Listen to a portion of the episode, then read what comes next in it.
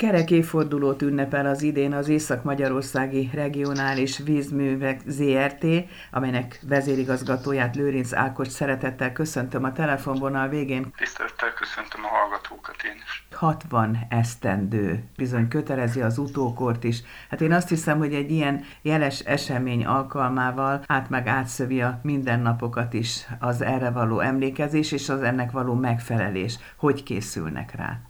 Elsősorban a kollégákkal együtt szeretnénk felidézni azokat a múltbéli eseményeket, amire még ugye emlékszünk, akár saját magunk, akár pedig nyugdíjas kollégákat megkeresünk, és próbáljuk felidézni azokat a régmúlt eseményeket, amelyek a társaság számára mérföldkövek voltak.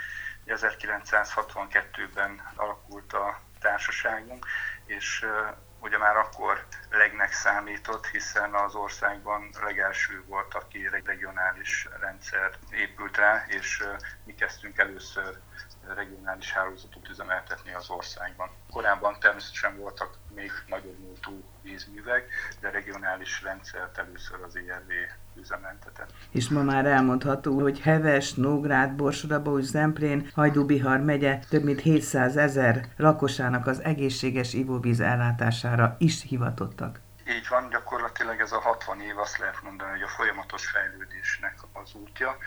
Kezdődött azzal, hogy itt a Borsodi régióban épült egy regionális hálózat, majd arra egy felszíni víztisztító mű, illetve egy felszíni víztározó lázbércen, ami szintén az országban egyedülálló, és azóta az ERV életében még öt másik felszíni víztározó létesült, és most már ugye hat felszíni víztározót üzemeltetünk, szintén egyedülállóan az országban.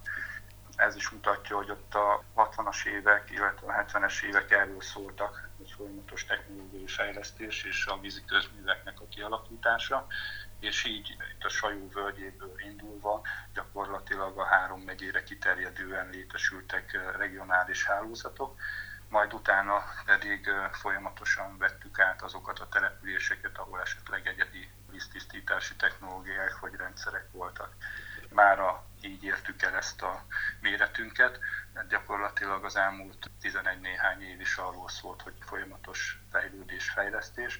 Ugye 2011-ben jött az új víziközmű törvény, ami lehetővé tette azt, hogy Magyarországon volt 400 víziközmű szolgáltató, és lett belőle akkoriban nagyságrendileg 40, most már csak 38, és gyakorlatilag 22 kisebb társaságnak a víziközmű rendszereit vettük át folyamatosan, és azokat is most már mi üzemeltetjük a három megyében. Sőt, most már elmondhatom, hogy kijelöléssel ugye Hajdú Bihar megyében is vagyunk, és Hajdúbeszörmény térségében január 1-től szintén üzemeltetünk, tehát most már azt kell, hogy mondjam, hogy négy megyében üzemeltetünk.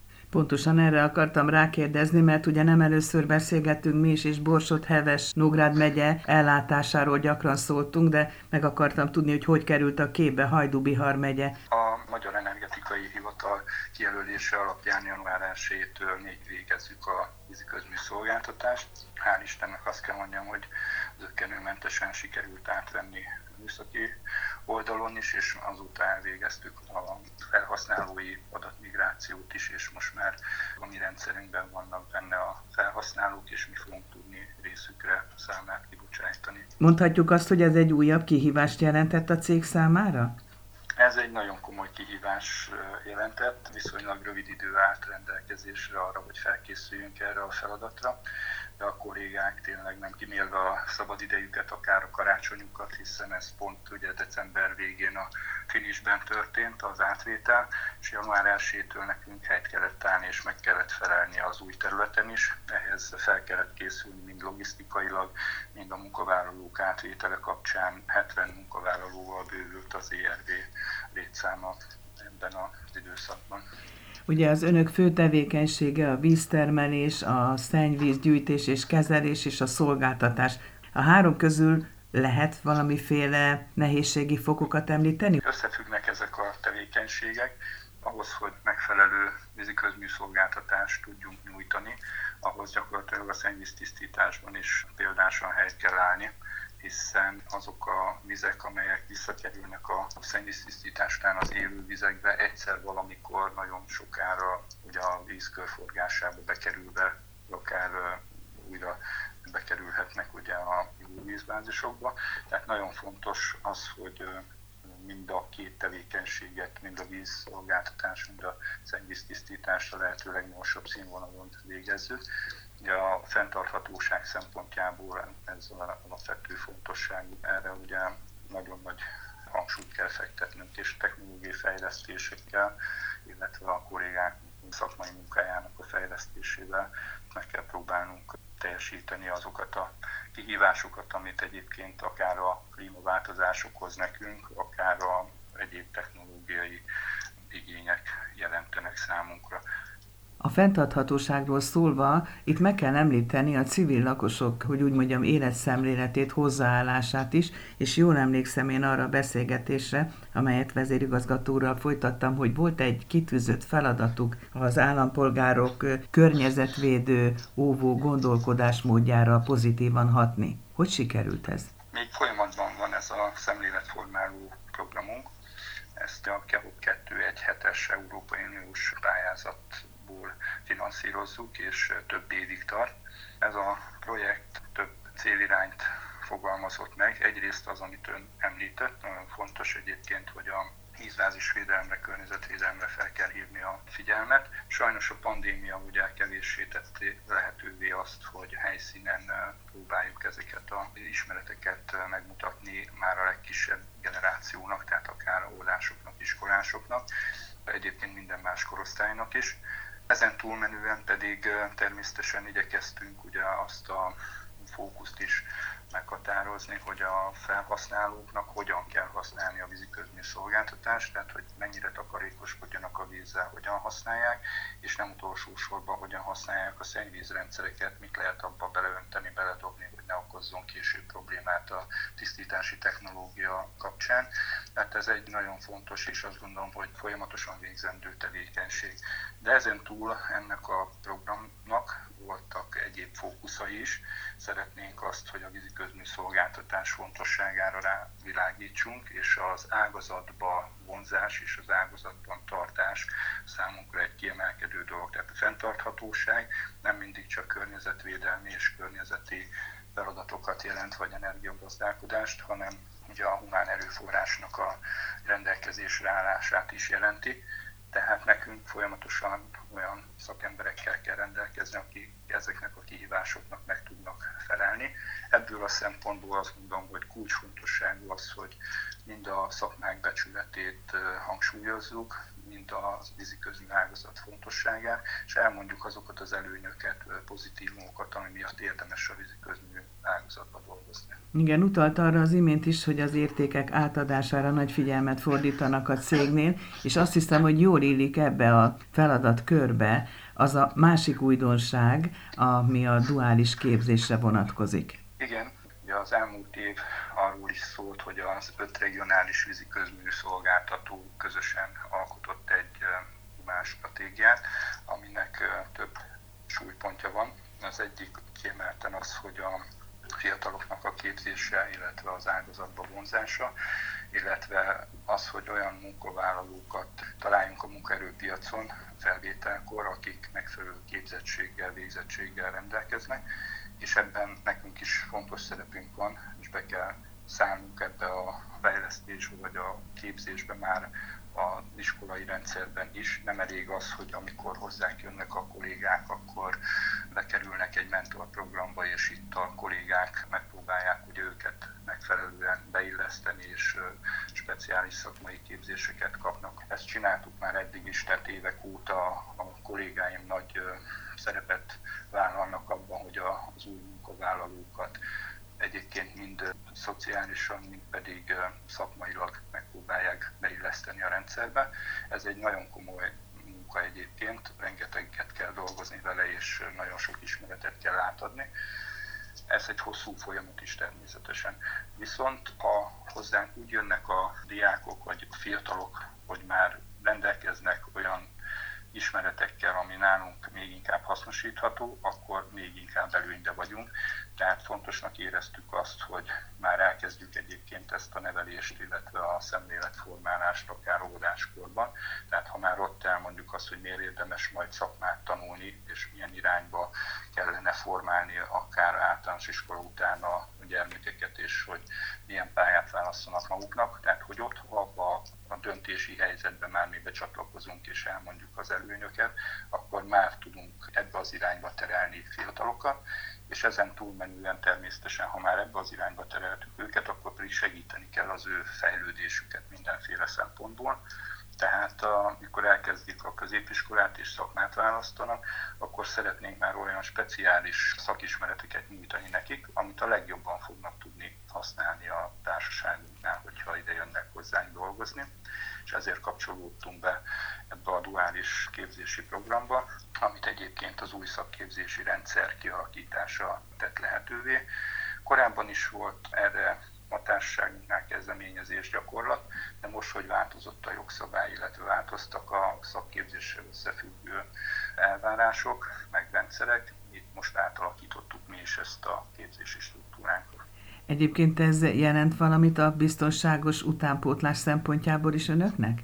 Igen, mi úgy érezzük, és nagyon bízunk abban, hogy azok a diákok, akik vízügyi technikus vagy egyéb szakmacsoportokban, olyan szakmacsoportokban nekünk fontos, végeznek, ő nekik már azzal, hogy itt nálunk folytathatják a gyakorlati képzésüket, azzal lesz egy olyan képük, hogy mit is csinálunk mi, milyen is itt nálunk dolgozni, milyen a légkör, érdemes ide jönni hozzánk, és itt már tényleg csak rajtunk múlik az, hogy meg tudjuk-e nyerni a diákokat arra, hogy akkor minket válasszanak később a hivatásuknak, és itt legyen a munkahelyük.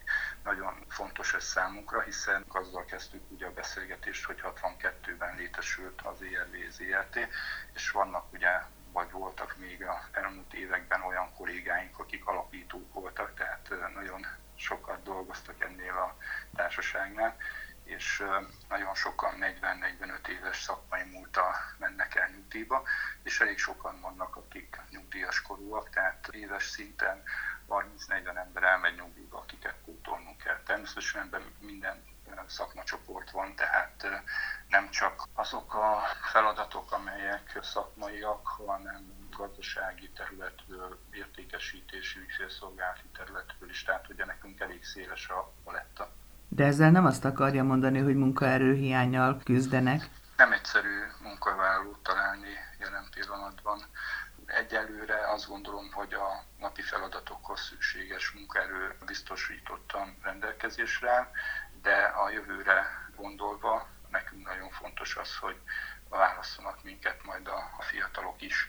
Tehát most per pillanat a felvettek átlag életkora azt lehet mondani, hogy 50 év fölött van, még a fiatalok számára kevésbé vonzó ez a szakmai terület. Hát ez nem túl biztató, ez az 50 fölötti életkori átlag. Ők a legtapasztaltabb munkavállalók, és azt gondolom, hogy mind az életben szereztek meg olyan tapasztalatokat, ami alkalmassá teszi őket a csapatban való munkavégzésre és az elhivatott munkára, és nagyon fontosak, és még a nyugdíjas éveikig pont van annyi idő, hogy tudnak nekünk nagyon sokat segíteni, hogy majd a fiataloknak a tanításában részt vegyenek. Egyébként ugye munkahelyet adni az egy dolog, de a munkahelyen fizetést is kell adni. Vonzó a fizetés a fiatalok számára? Arra törekedtünk az elmúlt hat évben, hogy folyamatosan emeljük az átlagbéreinket.